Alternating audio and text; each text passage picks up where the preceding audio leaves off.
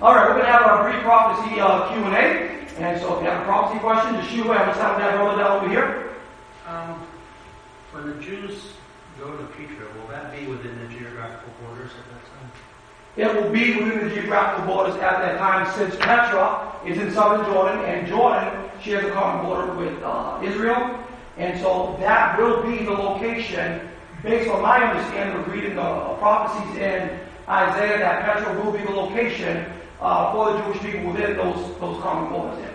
So when you go over the over um, southern uh, Israel into southern Jordan, you're looking at only a two-hour drive from the southern border of Israel. It's only a two-hour drive to get there. And so that would be the shelter, the hiding place for the Jewish people. In Isaiah chapter 63, verse number 1, it says, Who is this that cometh from Edom with dyed garments from Bozrah? Edom is located in southern Jordan today. That's where Esau and the Edomites dwelt before they were conquered by the Nabateans of Saudi Arabia uh, back in that day. all the beautiful carvings you see in Petra today were done by the Nabateans, not the Edomites. But that's where Esau and his people uh, dwelt. And that would be the place where Jesus Christ would pick up those surviving Jewish remnants, take them over into Jerusalem, where Zechariah 14.4 says, his feet will touch the Mount of Olives. So I'm convinced with the passages I gave you earlier, Isaiah 16, 1 and 4, Isaiah 26, 20, Isaiah 63, 1 through 6, Revelation 12, 6, Revelation 12, 14 tell us indeed that would be the location. You know, in reference to that question, when you read Psalm 83, you will notice that those nations who attack Israel share a common border with Israel. The nations in Ezekiel 38, 39 do not share a common border. But those nations in Psalm 83 share a common border, and one of them being Jordan. Right. I'm just, I guess what I'm trying to say is, is, it, is at that time, does Jordan still exist? Oh, yeah, absolutely. Oh. And, I, and, and by the way, when you read Daniel 1141, when the Antichrist has overthrown all these countries that attack Israel, because of his confirmation peace treaty, it says, But these shall escape out of his hands. Edom, Moab, and the chief of the children of Ammon. You know who that is today? Well, that's Jordan. Jordan in biblical times consisted of those three people. Ammon, northern Jordan. Moab, or as they say in Hebrew, Moab, central Jordan. Edom was made up of southern Jordan. Ammon and Moab were the sons of Lot through an incestual relationship. You remember that story in Genesis 19. And of course, Esau was Jacob's brother. He dwelt uh, there in uh, southern Jordan. So Jordan will be spared this wrath. Why? God is hiding special people there. So if Jordan is destroyed, well, guess what? They're destroyed too. So Jordan has to be spared because God is sheltering the Jewish people there at uh, Petra in southern Jordan. That's a good question. Okay. Uh, Chris? So, when they try to pull together the world into the, the single religion and then shut down Christianity, you know, Islam doesn't exactly take to uh, inclusion of others into their religion. So how does that fit into this whole plan? Because that seems like it'd be a wild card. Yeah, it, you hit it around the nose, brother. Islam is an intolerant uh, religion. There's a song in Islam that says, "We will fight on Saturday, then on Sunday." Well, what do they mean by that? We'll fight on Saturday, then on Sunday. Well, we're going to fight on Saturday because that's a Shabbat, that's a Sabbath where the Jews worship. So we're going to fight them first and kill them. And then when we're done with the Saturday worshippers, then we're going to fight the Sunday worshippers and kill them as well. But I don't think, Chris, Islam will be a major factor in the upcoming uh, tribulation period. Because based on Ezekiel chapter uh, 39 and verse number 9, uh, there, five out of every six Jew, uh, excuse me, five out of every six Muslims are going to be wiped out when they come up against the Jewish people. God told Ezekiel, I will turn thee back and leave but a sixth part of thee. Will cause thee to come up from the north parts, will bring thee upon the mountains of Israel. I've been on the mountains of Israel many times, and whenever I go there, Brother Chris, I always vision in my mind's eye dead Russian troops, dead Iranian troops, dead Turkish troops, dead Libyan, uh, Ethiopian, Sudan, Somali troops, when they come up against Israel. The Bible says five out of every six, or six of them, are going to be wiped out. Because the Muslims will not tolerate a ruler of the revived Roman Empire ruling over them. So something's got to give to the Muslims. Well, according to Ezekiel, God says a sixth of them, or five out of every six Muslims, will be wiped out. And when that happens, that will pave the way for the ruler of the revived Roman Empire out of that 10 nation confederacy to rule over Israel and all of the nations of the world. So Islam will not even be a factor in the tribulation period. Brother John, and then I'll get to you one, yeah. Uh, when you're uh, evangelizing and you're using prophecy in your evangelism, what, what particular things do you do?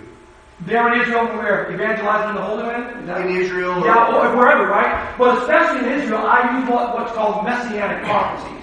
These are all first coming prophecies in the Old Testament that point to Jesus as the ultimate fulfillment. For example, I'll use Genesis 3.15, which uh, many theologians refer to as the proto-evangelium, the first time the gospel is mentioned in the Old Testament. The moment Adam and Eve sinned, God said, I'm going to send somebody to right your wrongs. He said, I will put enmity between thee and the woman, between thy seed, her seed, it shall bruise thy head, thou shalt bruise his heel. The seed of the woman is none other than, well, based on Galatians 4 4, Jesus Christ. He's the seed of the woman who will one day give a gashing head wound to Satan. So that's a messianic prophecy that I use with the Jewish people there in Israel. I also use Genesis chapter 49, verse 10. The scepter shall not depart out of Judah, nor a lawgiver from between his feet until Shiloh come. Now, you Christians say Shiloh, but in Israel they'll correct you. And they'll say it's not Shiloh, it's Shiloh. And the rabbis tell us Shiloh is another name for the Messiah who will come from the tribe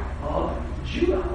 The Messiah would come from the tribe of Judah. Then I'll take them to Micah chapter 5, verse 2. That the Messiah who would come from the tribe of Judah would be born in Bethlehem. That was fulfilled in Matthew chapter 2, verses 1 and 2. Jesus was born in Bethlehem of Judea. And he said of himself in John 6.35, I'm the bread of life, right? And what does the word Bethlehem mean? We, in, in two words, faith, Lechem. He was born in the house of rest. That's Micah 5 2. I'll take it to Psalm 22, verse 18. They pierced my hands and my feet. The Romans weren't even around at that time. And yet you have King David talking about crucifixion. Now some say, well, they're invented by the Romans. We don't know if that's true or not. But the Romans practiced that a lot. They crucified him. Yeah, David said that when the Messiah comes, he would pierce his hands and feet. So we, we use all these messianic prophecies when we witness the Jewish people in Israel or here in the United States of America. So we go in the Old Testament, in their own backyard, and show them through their own scriptures, their own prophecies, that Jesus is indeed the prophesied Messiah of Israel. And you know, I use a lot of Hebraic terms when I teach. You know, when I talk with Jewish people uh, in Israel, like instead of saying Jesus, I'll say Yeshua, and they know exactly what I'm talking about when I say Yeshua or Yeshua Hamashiach, Jesus the Messiah. So you're using all these Hebraic terms with them, and you're like, wow, this guy's using Hebrew. He's using all these messianic prophecies. There's got to be something to this. We share the gospel with a budget rent a car representative, Jewish lady at Ben Gurion Airport in Tel Aviv. My friend Todd Baker and I shared the gospel there. We gave her a complete Hebrew Bible, some messianic literature, and we said we'd be praying for you. Three months later, we get an email from that same lady. She said, after reading everything, I've come to the conclusion that Jesus is the Messiah of Israel, and I trust him as my holy personal Savior. Oh, glory to God. There's going to be a Jew in the pew. Amen? So that's what, so that's what we do. We use these messianic prophecies to share the gospel with Jews uh, in, in, and even the Arabs for that matter. We share the gospel using Hebraic terms with Jews and Arabs uh, there in Israel. So it's good to study these things. and learn a little bit of Hebrew because it's going to be a language in heaven one day. So uh, learn a little bit of Hebrew. You know, learn these messianic prophecies so that if you have a Jewish friend, a Jewish doctor, or whatever, believe me, there are many Jewish doctors out there, then you can use these same uh, terminology with them. Oh, yeah, I think you had your Yeah, who was included in the first resurrection and the second resurrection? How many resurrections are there?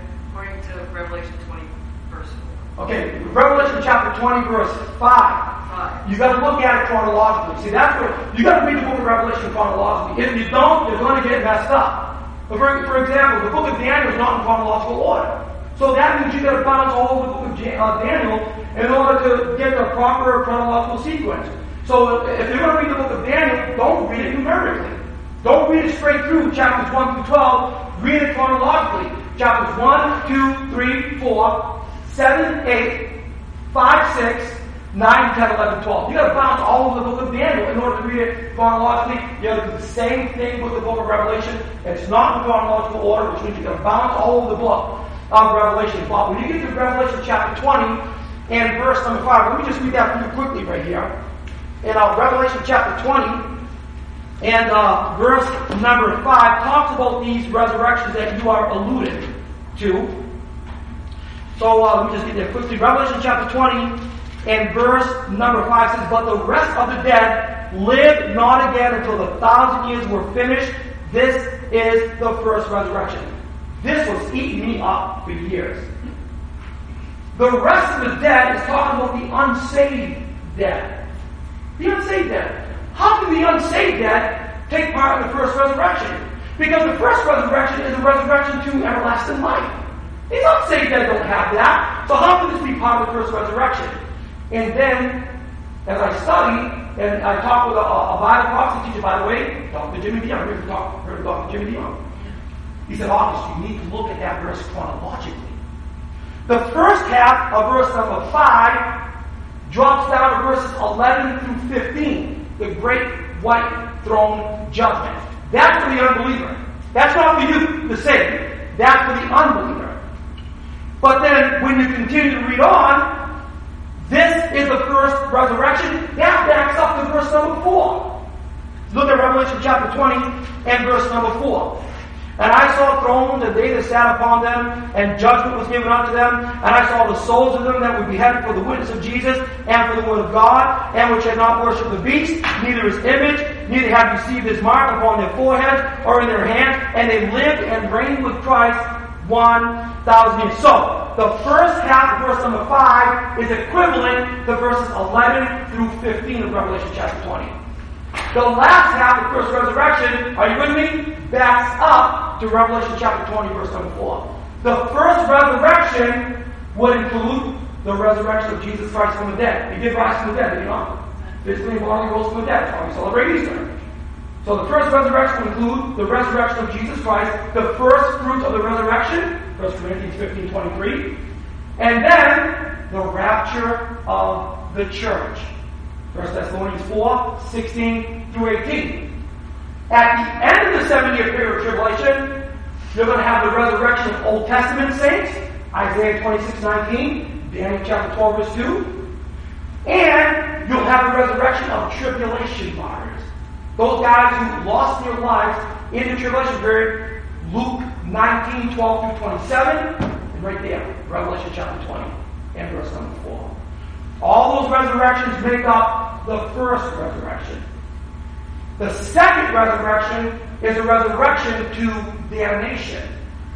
The rest of the dead, in verse number 5, are those at the great white throne judgment. The great white throne judgment is when the books, plural, are opened. What are these books, plural?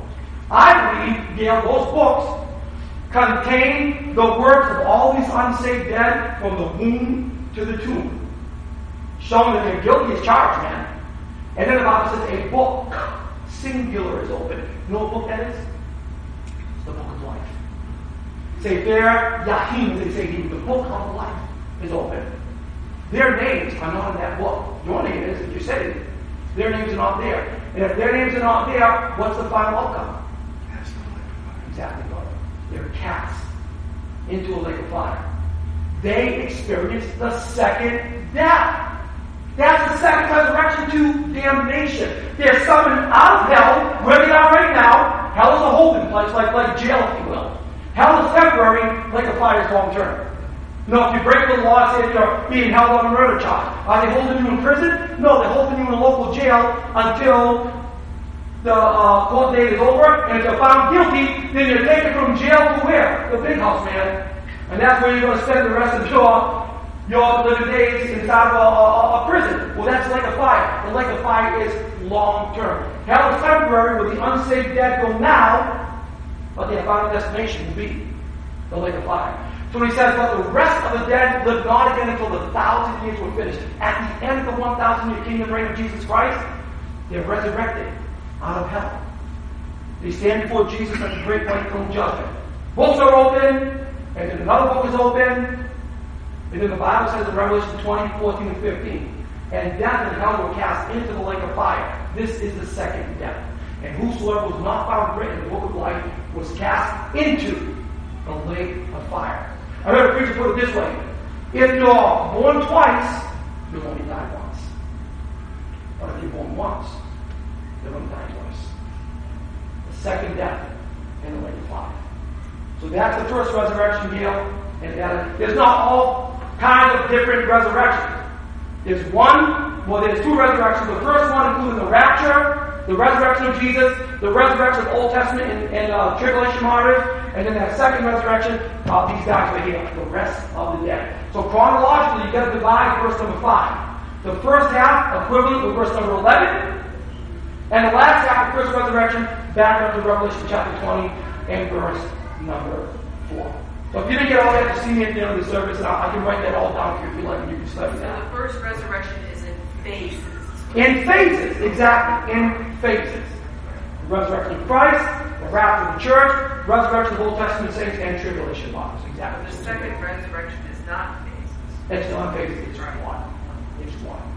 And that's the unbeliever.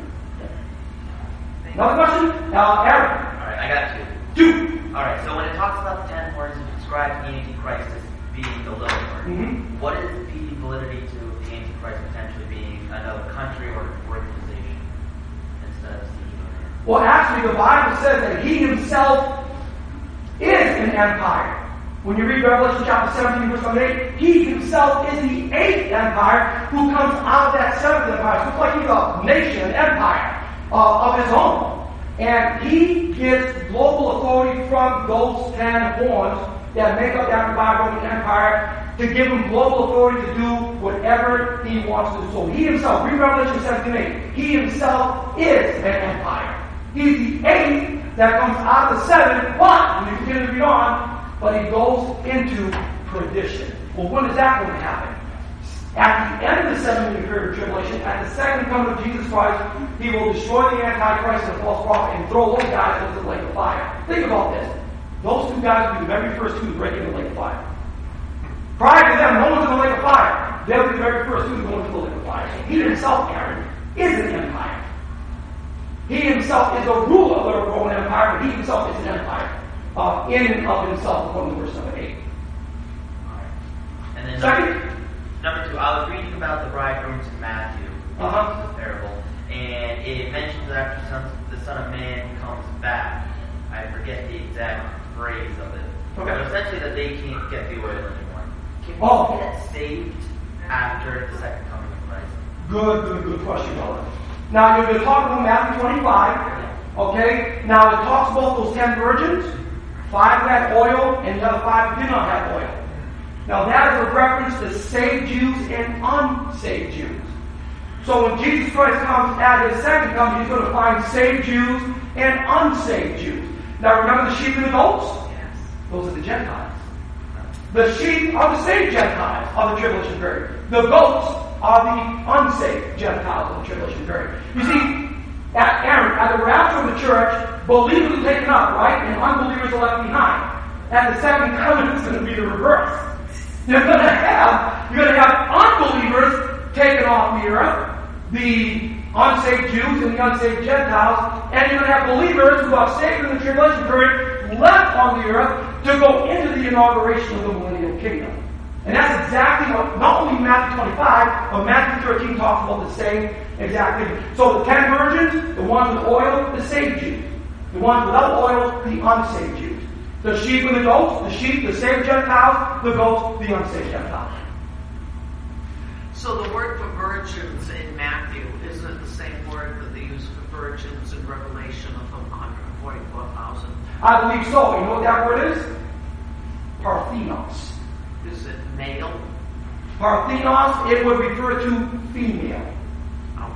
But even though these guys are virgins in Revelation chapter number 7, it just simply means they've had no, as you well, they've had no sexual contact whatsoever with, with uh, other women. And the reason why we get that word Parthenos, that goes back to Isaiah 7 14. And again, the rabbis will go back and forth with me on this and say, you Christians got it all wrong. Isaiah 7 14 is not talking about a, miraculous virgin birth. uh, because he's not using uh, a word that describes a virgin. Well, I beg to differ with you, Rabbi. This is what I used on them. When the rabbis translated the Old Testament Hebrew into Greek, it's called what? The Septuagint. When they came to Isaiah 7:14, they saw that word virgin, they translated that as parthenos. And parthenos simply means a woman who has never had any sexual contact. So the rabbis who translated the Old Testament Hebrew into Greek, they got it right. It's you rabbis today that got it wrong. They're trying to deny the virgin birth of Jesus Christ. So they say that we don't know what we're talking about. We Christians are lunatics and believe I've heard all kinds of stuff out there in Israel. But actually, it is the same word that you find in Revelation chapter number, uh, actually, Revelation chapter 14. We're talking about uh, these guys being virgins. It's using the same word, even though they're males, it's using it in a, in a, in a feminine type way. They've had no type of sexual contact whatsoever. They are without fault before the throne of God. And yet they're sealed by God for the first half of the tribulation period to do what? To preach the gospel. And again, looking at Revelation in chronological order, two witnesses get saved in Revelation, well, not get saved, but two witnesses preach in Revelation chapter 11. And because they're preaching, chapter 7, 144,000, and they're not Jehovah's Witnesses. 144,000 male, right Roger? Male Jewish Israelites. 12,000 each from the 12 tribes of Israel. How do I interpret that, Gail? They're Jews. But see, when you start allegorize and spiritualize, well, that's just talking about Christians. No, that's just talking about the church. No, it isn't. 12,000 each from the 12 tribes of Israel. They're Jews. Uh, John, do you have your hand No. Oh, okay. But yeah, what you did. Um, Go right ahead, go. All right, with the trumpet, the last trumpet, Mhm. 1 Corinthians 15, and then the seventh trumpet in Revelation. A lot of people try to put those two trumpets True. together. Yeah. Would you explain that? Yeah, there is no connection there whatsoever because that last trump in 1 Corinthians 15, 51, 52 is in relation to the church. But when you get to Revelation chapter 11, verse 15, John never calls the last trump. The seventh trumpet sounds to remind the world, despite all this death and, and, and, and all this wickedness and will the Antichrist, there is light at the end of the tunnel. The book of Revelation is like a tape recorder. It rewinds and it fast forwards. So when you get to that seventh trump that John never calls the last trump, in Revelation 11, 15, it fast forwards to give the readers encouragement that the millennial, millennial kingdom is right around the corner. Jesus Christ is about to return. The book of Revelation quotes the Old Testament 350 times without even being specific as to what chapter it's quoting from in the Old Testament. So it rewinds and then it will fast forward. And many times it fast forwards to the events of the millennial kingdom in Revelation chapter 20, uh, verses 2 through 4, where it says six times it will reign for a thousand years. And so John never called it a last trump. And in ancient Judaism, you had a series of shofars, you had a series of trumpets that were blown throughout the day. You had trumpets that were blown uh, to herald the Sabbath, the weekly Sabbath. You had trumpets that were blown to go to war. You had trumpets that were blown for assembly of, uh, of um, convocated or, or, or, or worship. But that final trumpet was for everyone to either go their separate ways or to their own home or to pack up as we make our way to the land of milk and honey. And Paul, being a Jew, would know that. And that's the reason why he uses that phrase, the last trumpet. So if we don't understand Judaism, we don't understand ancient Judaism, we're going to end up missing these things. So that has nothing to do with John's seventh trump in Revelation chapter 11, verse 15. That trump just simply fast forwards to the events of the millennial kingdom, and that's it.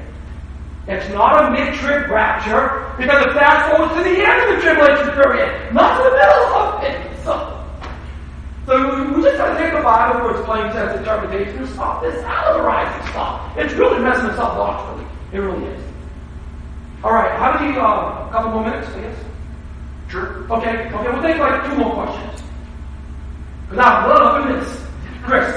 I want to say, say you have a friend that says, well, when I see people disappear, then I'll, I'll get saved.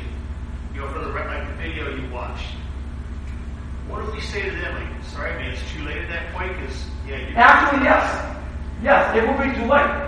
Because what you're doing is it's like you're very rebellious, you're shaking your fist in God's face. Well, when I see the evidence of this, then I'll, I'll see you get saved. No. Because when you read 2 Thessalonians chapter 2, verses 8 through 11, the Bible clearly says that God will send a strong delusion upon them. That they would believe, in the literal Greek, they would believe the lie. That they all might be damned who believe not the truth, the truth you were sharing with them prior to the rapture, who believe not the truth, but have pleasure in unrighteousness. So for someone to say that, they're having pleasure in their unrighteousness by denying the rapture, by instead of taking God's word for it, well, the righteous be evidence that I'll get saved. It ain't gonna happen that way. Because you get left behind at the rapture to go through the tribulation period after hearing the truth. The Bible says not the Antichrist, not Satan, not the false prophet. God will send you a strong delusion that they would believe the lie, the lie of the Antichrist, that the Almighty might be who believe not the truth, but have pleasure in unrighteousness. So it only makes sense to get saved, and because I've heard that many times over the years, Chris. Well, you know, I'm, I'm, I'm, I'm just gonna for the all this stuff right now, they tell me. I understand what you're telling me, and I, and I believe there's some truth to that, but I'm just not ready to get saved right now. And then the next day, boom, the rapture happens. They'll never have that opportunity in the tribulation. But for those who did not clearly hear the gospel during the church age now, they will have that opportunity in the tribulation period to get saved. And that's why God raises two witnesses in Revelation chapter 11 to preach the gospel. The 144,000 Jews in Revelation chapter 7.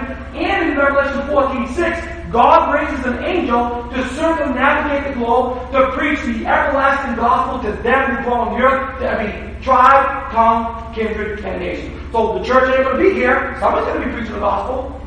Who's it going to be? The two witnesses, 144,000 Jews, and then an angel circumnavigating the globe in Revelation 14, 6. So yeah, that, that, that's foolish for someone to talk that way. Very foolish. Okay, one more question. So Yeah. where it says that the Antichrist, um, I think the word is cannot, you know, stop what he's doing until he has been removed Mhm. from the earth. He is the church. You know, some people would interpret that that way, and I believe you're you're referring to uh, First Thessalonians, chapter number two, if I'm not mistaken. Someone try to uh, interpret that, uh, if I'm understanding you correctly. Someone try to interpret that as the rapture of the church. Okay. And when Jesus says that he's going to build his church on the rock, Mm. and that the gates of hell shall not prevail against it. Right. If you look at it from that viewpoint, then when once the church is removed, being the he that is holding back, Right. That's Second Thessalonians two. Yeah. The he is a personal pronoun. It's not the it. It's the he, like you said. Right. Well, obviously, it's got to be a reference to the Holy Spirit of God because He's the one that's that's holding back the full forces of Antichrist. but if the gates of hell won't prevail against the church, Okay, but that's preliminary though, because when you look at Matthew chapter 16, verse 18, some would say the, church was born. No, the church wasn't born then. The church was born on the day of Pentecost. Jesus gave a preliminary prophecy concerning his church. He said, Thou art Peter upon this rock. Peter's not that rock. Jesus Christ is the rock. Upon this rock I will build my church, and the gates of hell shall not prevail against it. What are they doing with the church right now?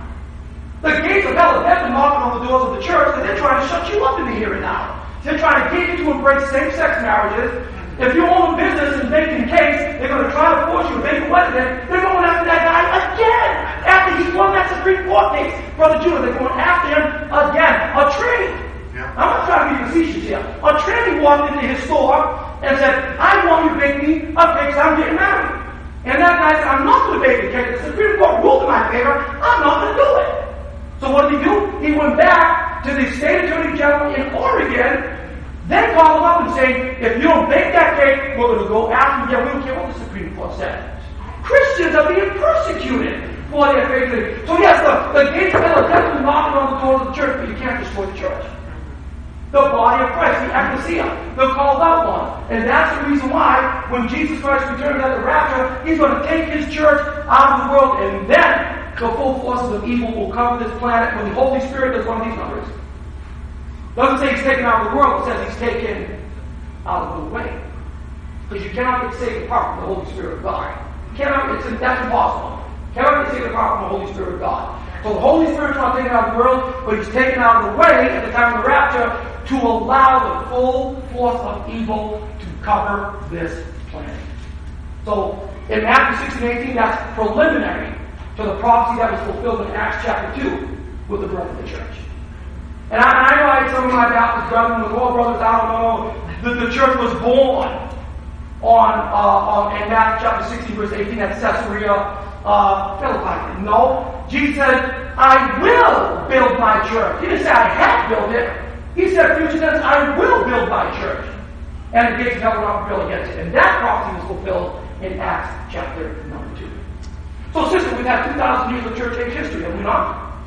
And that 2,000 years of church age history will come to an end at the next main event we call the rapture of the church. We take the bride out of this world. So yes, you and I are facing the gates of hell right now as they're trying to shut us up. And they're even killing Christians, as you well know. Killing Christians for their faith as Christians are going to hostile countries where they know they're going to lose their life, but yet they're still going there to preach the gospel of Jesus Christ. Yes, the gates of hell are definitely knocking on the doors, but you cannot destroy God. The church. You cannot destroy the church. You can kill Brother John Gino tonight, kill Brother Augustus out tomorrow, guess what? Somebody's going to take his place. And somebody's going to take my place, and that gospel is still going to be preached until Jesus calls his bride out of the world. Amen. Brother, now, Oh, and so just for fun, what do you make of the half hour of silence? Oh my God. Okay, I know there's going to be more than that. I knew you were going there. And I get that all the time. But, you know, when you look at uh, Revelation chapter 8, verse 1, there was silence in heaven for the space of half an hour. In other words, a 30 minute heads up. After the sealed judgments of God, it's 30 minutes until the next series of seven is come. And that's going to be the judgments. But I hear this all the time. There's going to be women having to do the silence. I didn't know. I, was, can someone clarify that for me? What does that even mean? I, I just always thought, okay, order in the court, and that might be when they judge the saints. oh man! I'll tell you this: one day you're going to be judging angels. Oh, yeah. So, okay. We're going to be judging the world, and we're going to be judging angels. Fallen angels. Yeah. Well, I don't know about the fallen angels, but we will be judging those good angels. Fallen angels are probably going to be incarcerated in the lake of fire where their leader is, but we will be judging angels, and I believe they're going to be the good angels. Okay, so brother, that's that's pretty much it. Hey guys, thank you so much. Those were awesome questions. Praise the Lord. Well, God bless.